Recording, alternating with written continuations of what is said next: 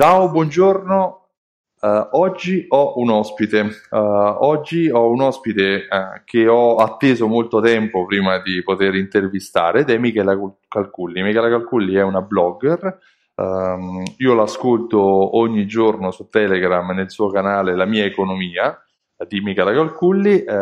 lei è un'esperta dei temi economici, amministrativi e oggi la intervisterò e le ho richiesto un pochino di tempo per poter eh, farle alcune domande rispetto alla fatturazione economica, ma in particolare per ciò che riguarda i negozi, perché si parla molto di fatturazione economica, ma non si eh, spiega bene quello che poi riguarda i negozi, cosa è giusto, cosa è sbagliato. Allora, innanzitutto, buongiorno Michela e eh, grazie mille della tua disponibilità.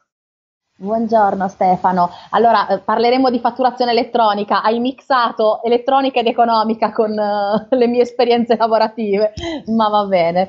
Uh, tutto bene? Scusami per averti fatto attendere così tanto prima di risponderti. Eh, è stata un'attesa che è valsa la pena uh, fare. È, è, stato giusto attendere per averti, anche perché, come sai, io apprezzo molto il tuo lavoro e ci tenevo ad averti ospite.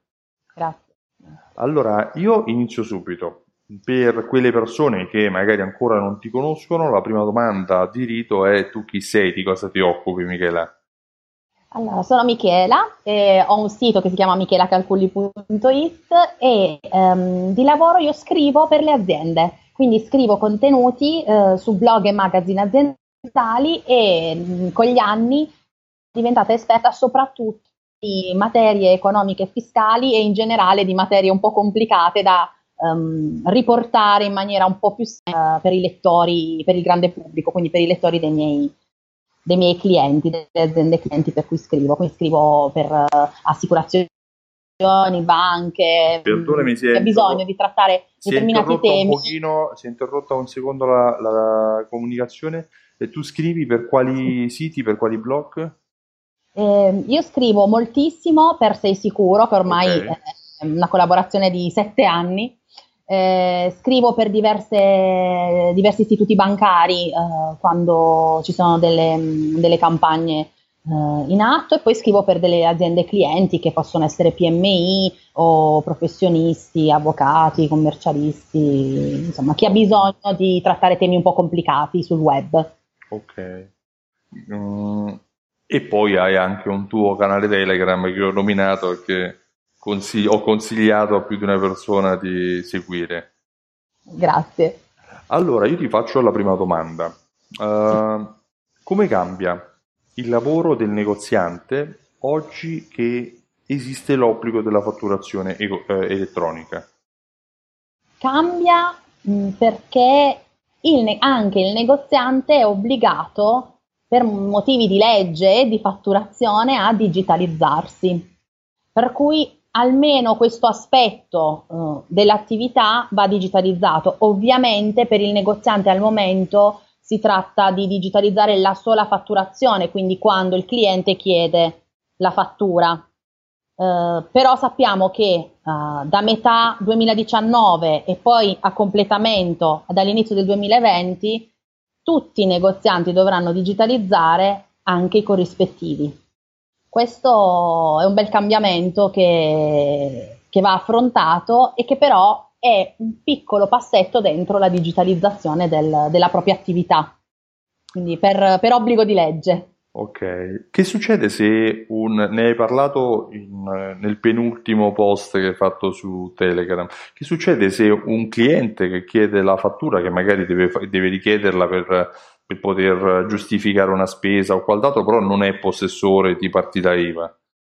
In questo caso eh, permane l'obbligo di fatturazione elettronica, anche se a questo cliente daremo una fattura cartacea o un PDF, Um, l'adempimento è identico a quello che eh, teniamo per la fattura a, a, clienti con partita IVA, bisogna solo modificare il codice destinatario. Il codice destinatario non sarà più il codice univoco che um, individua il singolo cliente partita IVA, ma va indicato un codice destinatario generico eh, composto da sette zeri Um, questo cosa fa? Fa sì che uh, la fatturazione elettronica va comunque al sistema di interscambio e poi all'agenzia delle entrate, ma viene depositato nell'area riservata del contribuente destinatario, che potrebbe anche non prelevarlo mai, per cui, perché noi gli abbiamo comunque dato il cartaceo, ma chi vende è comunque obbligato a fare fattura elettronica una volta che viene richiesta la fattura. Okay. Sì, eh, dal tuo punto di vista, mh, considerando gli scenari possibili che eh, si possono generare, secondo te questa fatturazione elettronica è un miglioramento o un peggioramento nell'attività quotidiana di lavoro del negoziante?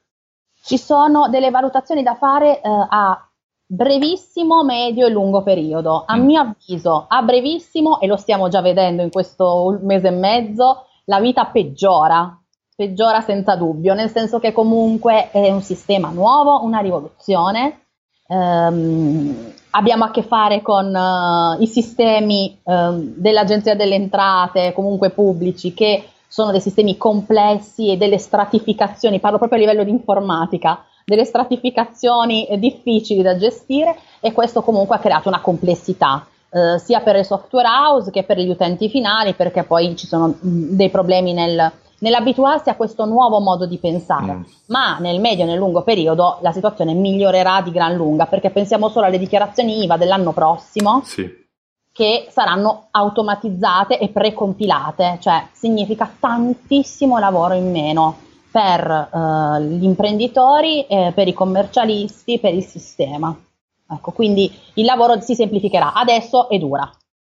L'inizio è sempre difficile per esatto. qualsiasi, in qualsiasi caso. Uh, qual è, da un punto di vista, adesso usciamo dalle domande specifiche della fatturazione elettronica, da un punto di vista amministrativo, qual è l'errore che tu come consulente, come consumatrice, uh, come mamma, uh, vedi più spesso presentarsi nella, nella quotidianità del lavoro che avviene all'interno di un negozio? Cosa vedi all'interno di un negozio da un punto di vista amministrativo che viene eh, fatto male e che tu potresti consigliare di come consiglieresti di eh, farlo bene in questo caso?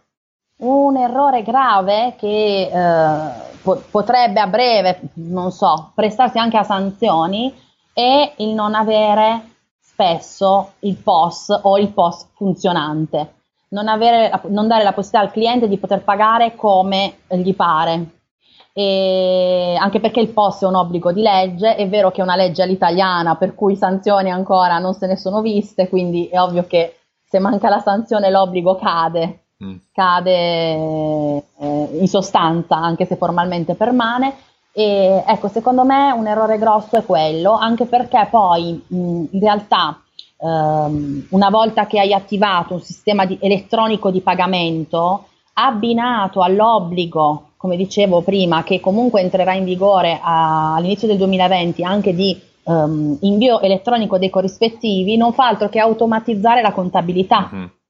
Quindi automatizzare completamente incassi e pagamenti, entrate e uscite, quindi può diventare un'altra leva di uh, digitalizzazione e di automatizzazione di determinate procedure che adesso sì, sì. il negoziante si, si, si, si, diciamo, tra virgolette, smazza quotidianamente per far quadrare la cassa con, uh, con le fatture, con i corrispettivi. Cioè, vediamo il buono, diciamo, sì, di, sì, di queste chiaro, cose, eh, di comunque un consiglio deve essere sempre costruttivo, poi non essere un, un... E poi il cliente, ovviamente, se non ha niente in tasca entra e invece se, se, non ha niente in tasca e sa che prendi solo contanti, non entra, magari hai perso una vendita. Vero, eh, è, è, è un servizio che per primo apprezzo.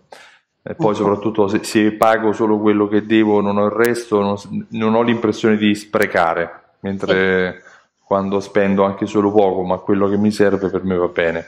Ti faccio un'altra domanda invece che uh, mi è venuta in mente uh, qualche giorno fa e non non t'avevo aggiornata fino a qualche, un secondo fa, cioè molto spesso capita che i pagamenti che i negozianti o che comunque un'azienda uh, riceve dai propri clienti non sono così puntuali.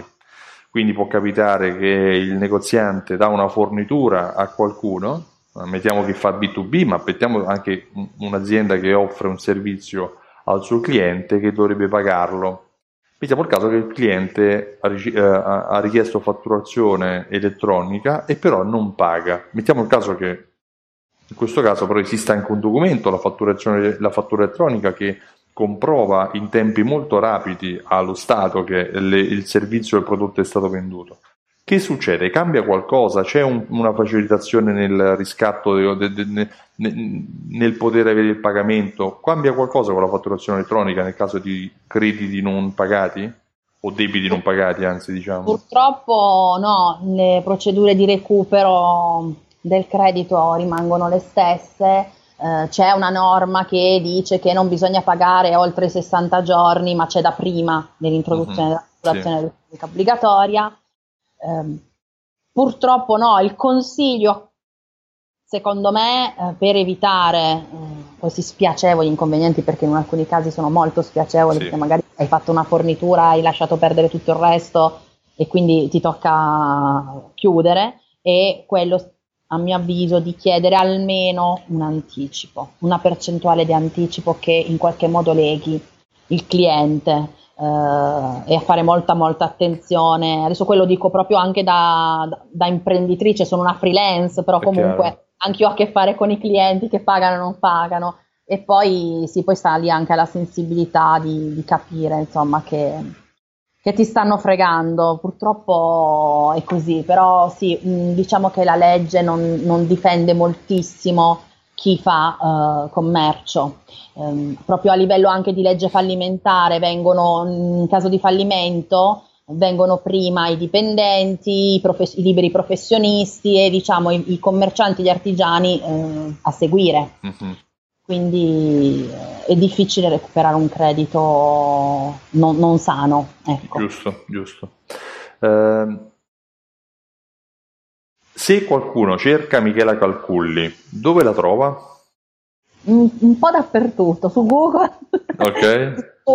Anche se ho uh, purtroppo già in famiglia due cugine omonime completamente, però ho presidiato io tutta la, tutta la prima pagina di Google sul mio nome. E poi ho il mio sito che è michelacalculi.it e da lì tutti i canali social, quindi Telegram, Instagram, Facebook e Twitter, prevalentemente questi, questi canali. Okay. Io consiglio a tutti quelli che ci stanno eh, seguendo di ascoltare anche solo per provare uh, il canale Telegram di Michela, che è la mia economia di Michela Calculli ne vale veramente la pena. Qualche minuto, uh, un giorno sì, un giorno no, o quando sì, riesce. Ecco, non esatto. sono frequentissima perché devo, devo, avere qualcosa da dire. Ecco, esatto. Però molto, molto, dei contenuti molto ricchi di sostanza e molto pratici nel, nel loro insieme. Ti, ma, ma, mi hai risolto un paio di questioni più di una volta, di dubbi più piacere. di una volta. Mi fa piacere. Per cui per chi cerca Michela sicuramente michelacalculli.it o il canale Telegram La mia economia di Michela Calculli. Mentre in tutto questo mi presento io, io mi chiamo Stefano Benvenuti e uh, mi occupo di fidelizzazione della clientela, mm, la clientela che spesso si rivolge a un negoziante. E uno dei problemi che ci tenevo a trattare con Michela era appunto la fatturazione elettronica e alcuni aspetti uh, riguardo al lato amministrativo economico e uh, mi occupo di fidelizzazione della clientela e ho creato un programma fedeltà che si chiama Simsol. Simsol unisce insieme raccolte punti, tessere sconto, gift card a strumenti di automazione marketing che aiutano i negozi a vendere di più grazie all'invio di mail, sms e coupon direttamente ai loro clienti e grazie a uno strumento anche di analisi e di segmentazione riesce sempre a uh, comunicare, a rendere eh, chiaro ed evidente quello che è l'andamento della relazione con i clienti e soprattutto il ritorno economico che si sta avendo dall'uso delle uh, fidelity card e dalle promozioni co- annesse. Se qualcuno vuole maggiori informazioni deve andare sul sito simsol.it e richiedere la demo. Io Michela ti ringrazio ancora una volta del tuo tempo, uh, ringrazio uh, chi ha seguito questo, questa intervista fino ad ora e ti auguro anche una buona giornata. Buona giornata anche a te Stefano. Ciao. Buona giornata a tutti, a presto.